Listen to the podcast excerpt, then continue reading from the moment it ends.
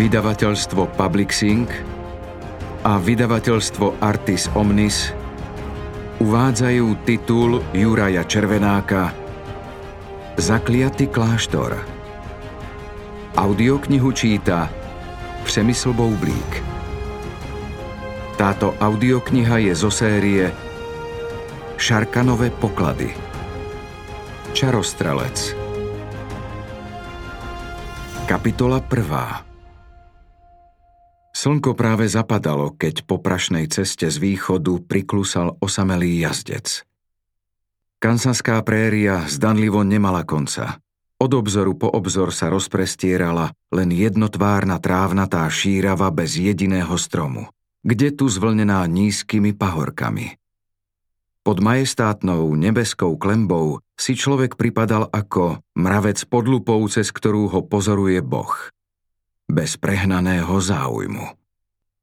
Kôň bez jazdcovho pričinenia spomalil do kroku a napokon zastal. Keď zafrkal a pohodil hrivou, muž sa narovnal a po dlhom čase vyzrel spod strechy klobúka. Mal nezvyčajné, znepokojujúce oči, každé iné. Ľavé bolo tmavé, skoro čierne, tajomné a bezodné. Oko vešca, čo vidí až na dno duše. Pravé prechádzalo z jasnej modrej do sivej a pôsobilo dojmom, že cezeň vyžaruje akési vnútorné svetlo. Takým okom sa dalo dovidieť až na kraj sveta. Posledný žeravý kúsok slnka sa utopil v mračnách nad horizontom, ktoré pripomínali spenený príboj na vzdialenom pobreží. Nebo menilo odtiene z oranžovej do purpurovej a to apokalyptické svetlo obkresľovalo horu z kostí a lebiek, navršenú do výšky troch chlapov. Prepletalo sa pomedzi suché hnáty, napínalo špicaté tiene rohov a prázdnym očným jamkám vracalo schopnosť zlovestne zazerať. Jazdec zívol. Čo sa plašíš? Zamrmlal na koňa. Takých sme už pár videli. Nejaký Mudrlant v Detroite vydumal, ako z bizóních kostí vyrábať lepidlo. Takže keď začali miznúť stáda z veľkých planín, mnohí lovci presedlali na novú obživu. S karavánami vozov sa vracali na miesta, kde v uplynulých rokoch strieľali statné zvieratá po tisícoch a zbierali všetko, čo im zanechal usilovný rozklad. Pútnik popchol koňa po úpetí mohyly. Za ňou stála obchodná stanica. Hala bala zbúchaná prízemná búda obklopená kôlňami, prístrežkami a ohradami. Planiny sa len nedávno potiahli sviežou jarnou trávou, takže usadlosť vyzerala ako lajno rozplesnuté na zelenom koberci. Aj tak smrdela, možno horšie. Pozornosť zvláštnych očí upútal voz bez plachty, odstavený v tieni podstrešia. Jazdec pri ňom zastal a nazrel medzi vysoké bočnice. Zvnútra k ním boli primontované reťaze s okovami. Časy obchodovania s otrokmi sa však skončili, a na dôvažok toto nebol juh. Tu mohol voz slúžiť iba ak na prevážanie väzňov alebo sťahovanie indiánov do rezervácií. Tento účel potvrdzovala špinavá slama na dne a zaschnuté fľaky na bočniciach. Kôň opäť zafrkal a mykol hlavou preč od voza. Ja viem, skrivil muž ústa a nasmeroval zviera k studni. Zosadol tak, aby ho žrebec kryl pred prípadnými pohľadmi zo špinavých okien stanice.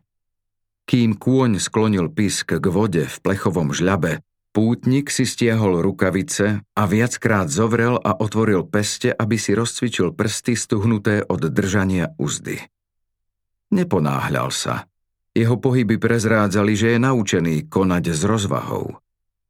Odhrnul si lem trojštvrťového kabáta z matnej čiernej kože so strapcami na rukávoch a pravačkou siahol na ľavé bedro, kde mal k nábojovému opasku šikmo pripevnené púzdro s revolverom.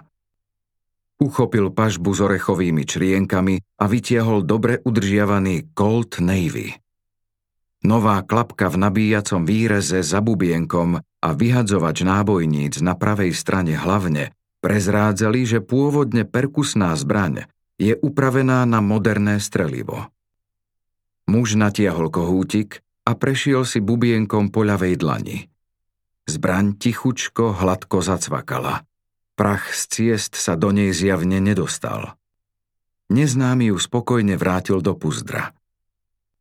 Chvíľu sa zamyslene díval na opakovačku Winchester v sedlovom puzdre. Mosadzný kryt záveru zdobili ornamenty a pažba bola pobitá drobnými nitmi, ktoré zobrazovali akúsi bájnu bytosť, hadie telo, netopierie krídla. Napokon muž zavrtel hlavou, nechal pušku tak a potľapkal koňa po šíji. Ak začuješ streľbu, prihovoril sa mu, nerob paniku. Kôň doňho na pozdrav štuchol piskom a muž zamieril k vchodu do stanice. Pánty na dverách škrípali, že by zahambili aj bránu starého hradu, kdesi v zámorí. Muž prekročil prach. Po jeho ľavej ruke sa v hustnúcom prítmí črtal pult z nahrubo ohobľovaných dosák na drevených kozách a za ním navršené police a rozhegané skrinky.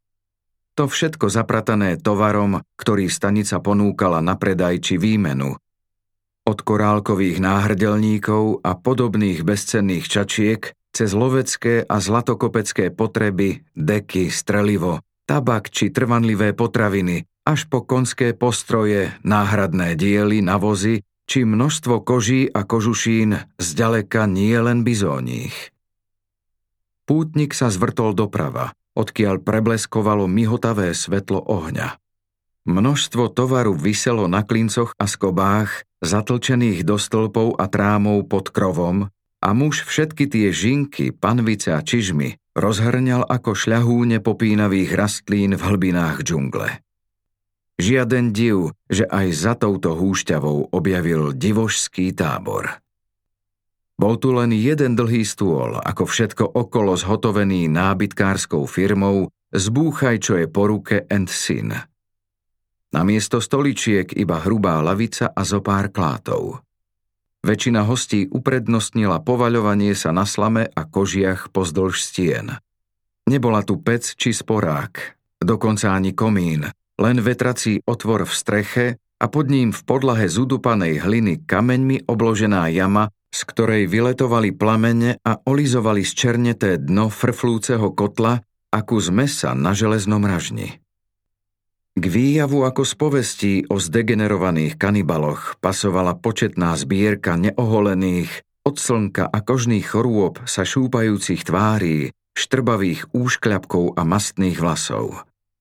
K tomu prepotené klobúky a vyplznuté kožušinové čapice, ako aj odevy zošúchaných a veľakrát zaplátaných handár a koží, medzi ktorými jelenicové kazajky s korálkovými vzormi a náhrdelníky z medvedích pazúrov vyzerali ako nóbl výstrelok. Ovzdušie bolo namiešané z pachu lacného tabaku, ešte lacnejšieho chľastu a grátis telesných výlučkov. Dobrý večer, vospolok, pozdravil cudzinec a palcom a ukazovákom sa dotkol striežky klobúka. Som tu správne v salóne ružový podväzok slečny Kitty? Nechápavo naňho zízali. Mal zhruba tridsať rokov a vyše šesť stôp. Do tyla začesané havranie vlasy a fúzy prechádzajúce do bokom brát vrúbili opálenú tvár, ktorou sa kľukatilo niekoľko viac či menej výrazných jaziev. Nein! Povedal až chorobne vyziabnutý plešatý chlap v košeli s vysúkanými rukávmi a fľakatej zástere, ktorý stál pri ohnisku s varechou v ruke. Tu žiadne rúžové podvesky nenájdete, ak dajaké neskrývate pod vlastnými gaťami. Viacerí sa zachechtali, hoci v jednom prípade smiech rýchlo prešiel do vlhkého chrchlania a odpľúvania. Cudzinec sa zoširoka zaceril. Mal viac zdravých zubov ako všetci prítomní dokopy. Čo môže byť lepšie, podišiel k ohnisku, ako spoločnosť so zmyslom pre humor. Toto je Schnitzlerova obchodná stanica, zvážnil plešivec. Nevšimli ste si vonku ceduľu? Pamätám si len smerovník na ráz cestí asi hodinu jazdy na východ. Jedna šípka ukazovala na juh a tvrdila, že do Wichity zostáva tridsaťdva míľ. Druhá mierila na západ a stálo na nej kopa hnoja na konci sveta. Bez udania vzdialenosti. Neviete, som už blízko? Smiech ustal, ako keď utne. Musíte pokračovať ešte asi dva dni. Nenechal sa vyprovokovať chlap s varechou, sklonil sa nad kotol a zamiešal v ňom. Človek podvedome očakával, že z hustej brečky vyplávajú ľudské prsty a očné buľvy. Dostanete sa na územie Jowov. Tí prevádzkujú zájazdný hostinec u Krvavého skalpu. Cudzinec sa neprestal usmievať. Predtým však nepohrdnem drinkom. Čo tu nalievate?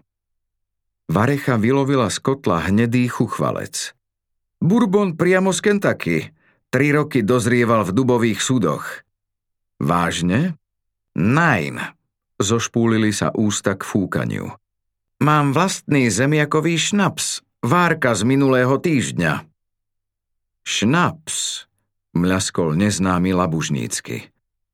Už len zvuk toho slova vo mne vyvoláva spomienky na Viedeň.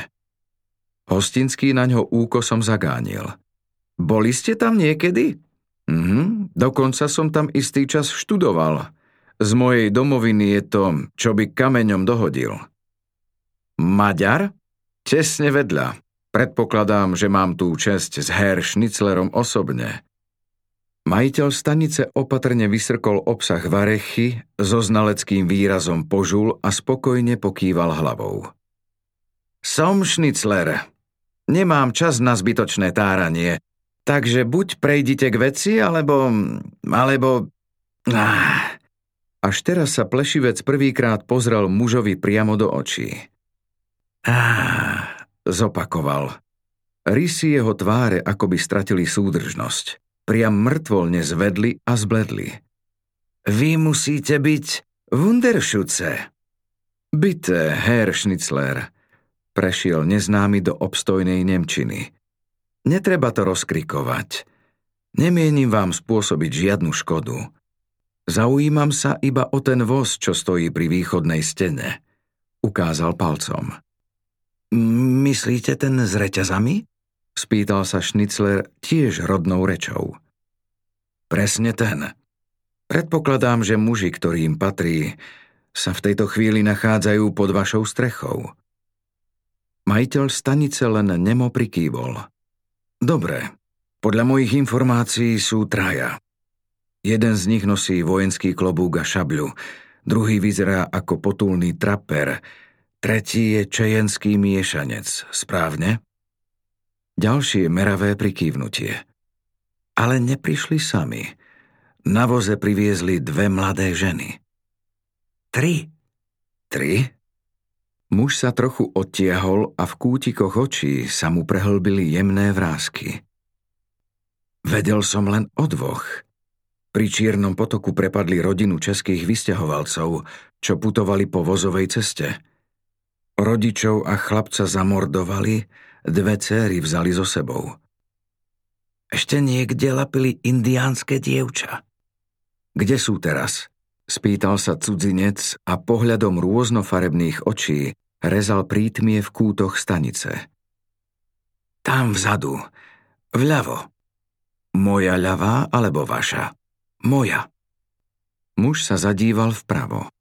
Vo vzdialenom kúte, osvetlenom len sliepňajúcou petrolejkou zavesenou na povraze pod krovom, rozoznal niekoľko postáv usalašených na slame a kožiach. Ak iste tam plánovali stráviť noc, toto bol najpohodlnejší nocľah, aký stanica ponúkala. Nestojím o žiadne problémy, hlesol Schnitzler. Chápem vás, ja tiež nie. Lenže márna sláva, problémy stoja o mňa.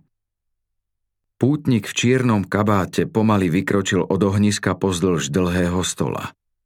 Sledovali ho všetky oči a hlasy stíchli v očakávaní. Cudzinec obišiel vrch stôl, zastal pár krokov od šestice v kúte a palce si zakvačil za nábojový opasok. Čo je? Zavrčal jeden z troch chlapov a zdvihol sa na krivé nohy. Na sebe mal strapcový kabát do pol stehien, prepásaný remeňom so starým armádnym koltom vo šúchanom puzdre. Klobúk s vysokým dienkom a úzkou striežkou bol pôvodne cylinder, v akom sa panstvo v Chicagu či New Yorku producírovalo na trase z banky do najlepšej reštaurácie. Ale teraz vyzeral, ako by si na ne niekto sadol. Opakovane. Predtým, než ho požula krava. Netreba sa znepokojovať, priateľu, pousmial sa neznámy. Dopočul som sa, že máte dámsku spoločnosť, nuž dúfal som, že poteším oko niečím pôvabnejším, než je v týchto končinách zvyčajne k videniu. Lotor v bývalom cylindri položil dlaň na pažbu revolvera. Nie sme priatelia, chumaj. Ak chceš slasti pre oko, vráť sa na dvor a pokochaj sa večernými zorami nad prériou. Tu nie je nič na obzeranie. Dovolím si oponovať, prešiel cudzinec pohľadom k trojici schúlenej vzadu v kúte. Lampa sa mierne hojdala na povraze a jej svetlo vylupovalo z tmy vyčerpané tváre, vystrašené oči, schlpené vlasy, trčiace klby, bosé nohy. Dámy, opäť sa prstami dotkol strechy klobúka. Cylinder urobil krok vpred. Netuším, čo si zač a o čo sa tu snažíš, ale dobre ti radím, vypadni a staraj sa o svoje. Cudzinec mu pozrel do tváre. Nemožno poprieť, že slečny sú v poľutovaniahodnom stave, ale skúsené oko rozozná, že keď sa dajú trochu do pucu, obzrie sa za nimi každý chlap, slobodný či ženáč. Je vidieť, že ste muži vyberaného vkusu. Polovičný čejen, šľachovitá šelma s čiernymi vrkočmi a tvárou ako kus sušenej hovedziny, siahol na opakovačku Spencer opretú o stenu, zaprel pažbu do podlahy a zdvihol sa. Myslím, že sme vykročili nesprávnou nohou, ukázal cudzinec dlane v zmierlivom geste. Chcem vám navrhnúť obchod. Si hluchý do riti, zavrčal cylinder. Padaj odtiaľto, inak... päťdesiat centov, ozval sa zrazu tretí chlap, sediaci vzadu pri zajatkyniach. Bol o pekných pár rokov starší ako jeho spoločníci a zjavne podnikavejší. Na hlave mal klobúk americkej kavalérie, v prešedivenom strnisku na brade hnedú šmuhu od žuvacieho tabaku a vedľa kolena položený rozopnutý opasok s revolverom a šabľou. Konečne nejaký pokrok, usmial sa cudzinec. Čo konkrétne dostanem za tých päťdesiat centov? Môžeš si jednu vybrať a na hodinku odviesť do stodoly. To je priaznivá cena, uznal neznámy. Ak dobre rátam, za dolár by som si mohol vziať dve z prítomných slečien, podľa vlastného výberu. Dve? Na čo dve? Nikdy ste to neskúšali? Odporúčam. Jedna ti stačí. Muž v čiernom klobúku si siahol pod kabát. Otrhanec v cylindri varovne zamručal. Miešanec trhol masívnym lúčikom karabíny, čo slúžil ako nabíjacia páka. Cudzinec ruku pomaly vybral. Medzi končekmi prstov sa zaligotala minca. Zlatý dolár za tie dve plavovlásky. Lesklý kotúčik sa zázračne rozmnožil odrazom v troch pároch očí. Chlap vo vojenskom klobúku zamyslene pokýval hlavou. Dohodnuté. Na hodinu. Long? Čo? Natočil sa k nemu ten v cylindri. Chlap so šabľou mal zjavne hlavné slovo. Keď popľutou bradou kývol na mincu, Long sa za ňou poslušne načiahol. Ľavou rukou, pretože pravú ani na sekundu nespustil z pištole. Cudzinec mu dovolil si dolár vziať. Long peniaz skúsil zubami, otočil sa k sediacemu veliteľovi a prikývol. Uzavreli sme obchod. Uškrnul sa chlap vo vojenskom klobúku a pre zmenu pokynul miešancovi. Polovičný čejen sklonil pušku, prešiel k zajatkyniam a bez ohľadu na ich kvílenie a chabé pokusy o odpor oddelil dve chudučké dievčatá, ktorých vlasy mali pôvodne farbu bieleho zlata. Prinútil ich vstať a na povraze ako dve jalovičky na farmárskom trhu ich dotiahol k cudzincovi. Sú panny? Spýtal sa muž v čiernom kabáte.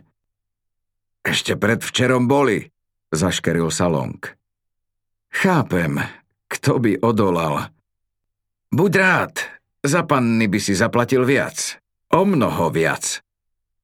Muž s čudnými očami si premeral dievčatá. Jedna mohla mať šestnásť, druhá ani toľko. Úzkostlivo sa tisli k sebe a vystrašene klopili zraky. V uplynulých dňoch sa naučili, že očný kontakt im neprinesie nič dobré. Cudzinec si zložil klobúk a urobil ním galantné gesto k ohnisku. Dámy majú prednosť, povedal rečou, ktorú ho naučili rodičia. Dievčatá prekvapene zdvihli tváre a v očiach sa im zachvelo svetielko nádeje. Očividne rozumeli. Prosím, posmelil ich. Siroty šuchtavo vykročili okolo stola k ohňu. Cudzinec sa držal tesne za nimi. Herr Schnitzler, oslovil majiteľa stanice. Buďte takí dobrí a dajte im najesť. Pre mňa by ste zlatý dolár nenašli? Čo by nie, ak pridáte aj teplú deku? Iste, naberiem aj vám? Alebo za pohárik šnapsu? Ďakujem, až potom. Šnicler sa zarazil. Potom? Po čom? Hej, ty! Ozvalo sa z kúta. Čo si vlastne zač? Po tomto. Povzdychol si cudzinec, zvrtol sa a opäť obišiel vrch stola. Všetky tváre sa za ním otáčali, ako by sledovali nejakú spomalenú loptovú hru. Chlap vo vojenskom klobúku sa zdvihol z pelechu a práve si pod pupkom zapínal pracku opaska s revolverom a šabľou. Long a polovičný Cheyenne stáli dva kroky pred ním ako osobná garda pred veľmožom. Zbrane pripravené, palce na kohútikoch nervózne. Prosím... spýtal sa nevinne muž v čiernom kabáte. Ako počujem, sme krajania, povedal bývalý vojak rovnakou rečou, akou neznámy pred chvíľou oslovil Češky. Odkiaľ pochádzaš? Pôvodne? Z Gemera. Ja z Oravy. Svet je malý, čo? Mne pripadá obrovský. Len plavba cez Atlantik trvala sedem týždňov. To je hovno... Moja dvanásť. Nepriaznivé vetry a prúdy. Už sme skoro pili vlastný moč a začali si obzerať tučnejších cestujúcich. Kedy si vystúpil na tieto brehy? V šesťdesiatom druhom. Ja som musel zdúchnuť už v päťdesiatom. Po Világoši a všetkom, čo nasledovalo. Doma je na mňa vystavený zatýkač, odmena tisíc zlatých. Ale srať na to, už tam nikdy nepáchnem. Slúžil si vo vojne? U Lincolnových slovanských strelcov, dobrovoľníci z Illinois. Pod Michalovičom? O vašej jednotke kolovali hotové legendy. Pri Stounovej rieke ste vraj zažili peklo. Horšie ako pri Gettysburgu. Pálečo, aj tam si bol. Poručík v garde generála Kozlaja. Mm, ja som bol seržantom v pluku Samuela Figuliho. Počul si o ňom? Pochádzal tuším z Klenovca. To je tam, kde si u vás. Kto o ňom nepočul? Teraz žije vo Virgínii. Kúpil si plantáž a pestuje tabak a bavlnu. Kto mu teraz zbiera úrodu? Tí, čo predtým. Akurát im za to musí platiť. Ale má z čoho? Mnohí sa po vojne usadili a darí sa im dobre. Na rozdiel od nás. Lenže čo narobíš? Človek sa živí, ako sa dá. Nemôžem sa sťažovať. Napríklad v tomto prípade dostanem päťsto dolárov plus výdaje. To vystačí aj na malú farmu. Nie, že by som sa chystal usadiť. Muž vo vojenskom klobúku zmeravel a oči mu zlovestne zasvietili. päťsto dolárov, zopakoval. Za čo konkrétne? Za to, že Jamesa Wheelera a jeho spoločníkov Jeremia Longa a Thomasa Vyjúceho vlka dopravím pred spravodlivosť. Tým sa rozumie oblastný sudca Caldwell vo Wichite. Ty si Wheeler, predpokladám. Ako si sa volal pôvodne? Jakub Kolár? Bývalý seržant neodpovedal. Čo je? Zavrčal Long, celý rozdráždený z toho, že nerozumie ani slovku okrem vlastného mena. Jeho ruka na pažbe revolvera vyzerala, ako by dostala krč. Čo ti povedal? Wheeler, rodený kolár, naňho iba zasičal.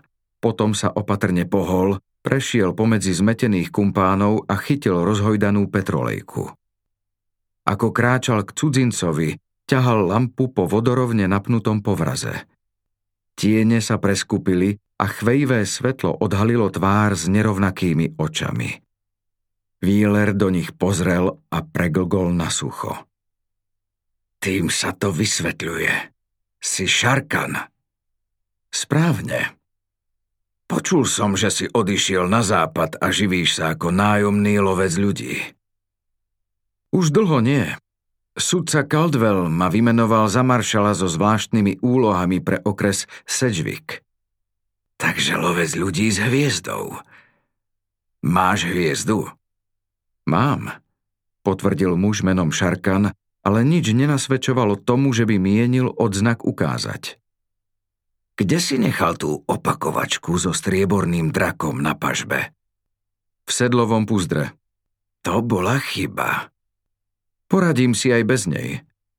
Wheeler pustil petrolejku a nechal ruku klesnúť k opasku. päťsto dolárov za živých aj mŕtvych? Živili ste sa únosmi a predajom žien pri najmenšom od minulej jesene. Popritom ste zamordovali tucet ľudí, aspoň podľa doteraz potvrdených údajov. Predpokladám, že v skutočnosti ich bolo viac. Možno aj dvakrát alebo trikrát toľko. Wheeler si jazykom presunul žuvací tabak popri ďasnách a odcrkol si. Nemôžeme sa nejako dohodnúť. Koniec koncov sme rodáci. Čo povieš? Aj tí českí vysťahovalci pri Čiernom potoku boli vlastne našinci. Napriek tomu ste s nimi nemali zľutovanie. Chlapec mal koľko? deväť, desať rokov. Wheelerovi šklblo lícom. Viem, čo ti beží hlavou, pán maršal so zvláštnymi úlohami. Že by bola oštara vláčiť sa až do Wichity s tromi chlapmi v putách. Ani nie. Použijem váš voz, okovy určite pasujú aj na vaše zápestia a členky. Kto je ten sukin syn? Vyštekol Long a urobil krok k veliteľovi. Poznáš ho? Aj ty ho poznáš. Ucedil Wheeler kútikom úst. Volajú ho Wunderschütze. Čo? Nepočul si o ňom? Skurvený čarostrelec. Kurva, ten, čo sám dostal celú O'Brienovú bandu? Tak to aspoň tvrdia. Stavím sa, že ich postrieľal pekne jedného po druhom z bezpečnej diaľky, ak iste od chrbta. Lenže toto je iné. Stojíme tvárou v tvár a on je sám, kým my sme traja. Takže som ohromne zvedavý, čo urobí, ak nezložíme zbr... Šarkan bez výstrahy udrel Wheelera ľavou pesťou do tváre. Bývalý seržant sa prudko zvrátil dozadu a ukročil v snahe udržať sa na nohách, ale aj tak stratil rovnováhu a s hromotom sa zrútil na chrbát. Vojenský klobúk sa dokotúľal k Longovým nohám. Týmto by som začal, povedal Šarkan. Long a Thomas, vyjúci vlk, vytreštili oči na uzemneného šéfa. Keď ich v zápätí zdvihli k cudzincovi, blčali im nenávisťou a krvilačnou túžbou. Natiehol k ním otvorenú ľavú dlaň. Varujem vás, ak teraz siahnete po zbraniach. Siahli. Šarkanova dlaň, len pred sekundou vystretá v zmierlivom geste, sa dvakrát blesku rýchlo myhla nad koltom, ktorý sa z nenazdajky objavil v jeho pravej ruke. Dva výstrely splynuli do jedného. Longa šmarilo dozadu, narazil do steny a keď sa po nej zosunul, nechal na brvnách krvavú šmuhu. Miešanca náraz guľky otočil okolo vlastnej osy. Pustil spencerovku, urobil jeden vratký krok a bezvládne sa zrútil na tvár k chodidlám indiánskeho dievčaťa. Ako by v nej náhle spoznal pohanskú bohyňu a chcel jej vzdať hold. Zajatkyňa hlasno zakvílila, odvrátila krvou skropenú tvár a zaborila ju do kolien, ktoré si tuho zvierala oboma rukami. Muž so zvláštnymi očami prešiel kúdolom dymu a hranou ľavej dlane znovu natiahol kohútik. Bubienok revolvera sa hladko pootočil. Wheeler sa s nezrozumiteľným brblaním zdvihol do sedu a siahol po zbrani, ale keď zdvihol zrak, uvidel asi stopu od svojho krvácajúceho nosa dymiace ústie koltu. Nerob to, požiadal ho Šarkan. Wheeler ako obaraný zízal do sedem a pol palca dlhej hlavne. Keď mu ju Šarkan priložil k čelu, oči sa mu prekrížili. Tak čo? Bývalý seržant pustil pištoľ a zdvihol otvorenú dlaň, hneď na to druhú. Rozumná voľba, prikývol Šarkan. Za jeho chrbtom sa rozliehal dupot, buchot, kliatby a útržky modlitieb, ale on sa napriek tomu neobzrel. Spoľahol sa, že nikto vo výčape neprejaví snahu pomáhať trom otrokárom. Teraz ti položím otázku. Povedz mi pravdu a nechám ťa žiť. Dohodnuté? Wheeler zaváhal. Thomas vijúci vlk so zaskúčaním hodným toho mena zdvihol hlavu, vykašľal trochu krvi a pokúsil sa plaziť. Šarkan si vzdychol. Vystrel k nemu ruku s koltom a prestrelil mu hlavu. Keď otočil pohľad i zbrane naspäť k Wheelerovi, ten rýchlo prikývol. Dobre, dobre, pýtaj sa. Predávali ste ženy do istého salóna vo Wichite, odkiaľ ich potom lifrovali ďalším odberateľom v Dillane, Dodge a ďalších mestách po celom Kansase. Chcem vedieť názov toho podniku. Wheeler pozrel pozdĺž hlavne do tých rôznofarebných očí. Nevedel sa rozhodnúť, ktoré je strašidelnejšie. Či to čierne a hlboké sťa priepasť, alebo to žiariace oceľové. Odrazu ho prepadol pocit, ba istota, že klamať je celkom zbytočné.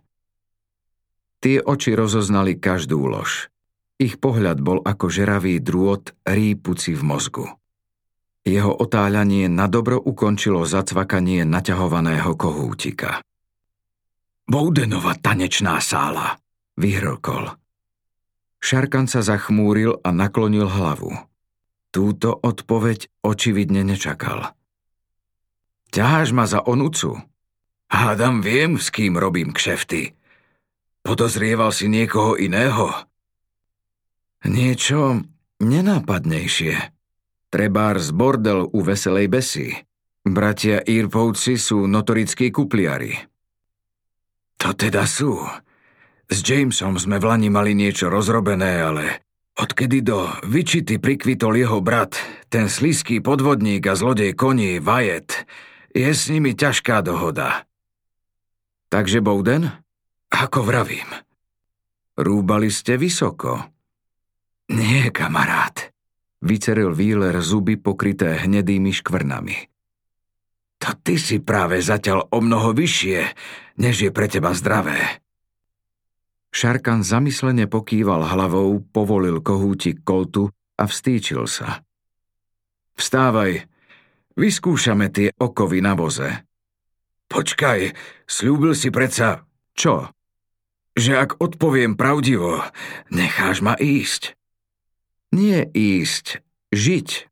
Už si zabudol rodnú reč, že ti uniká ten rozdiel vo význame. Dodržím slovo a urobím všetko preto, aby som ťa udržal nažive. Až kým sa vo Wichite nepostavíš pred súd. Wheeler si oblizol suché pery. Sudca Caldwell je nemilosrdný bastard. Zaručene dostanem slučku. Budeš sa prizerať, ako krajana vešajú v nejakom špinavom zapadákove na konci sveta. A čo si čakal? Že ťa odveziem domov? Tisíc zlatých je tisíc zlatých. Naozaj by si to chcel? V niektorých stoliciach popravujú lotrov tvojho kalibru, stále po starom. Jakubovi Kolárovi zmatneli oči. Nuž hej, ak si mal vybrať medzi odvisnutím na obyčajnom povraze alebo na železnom háku, vrazenom pod rebrá, uprednostňoval tunajší spôsob.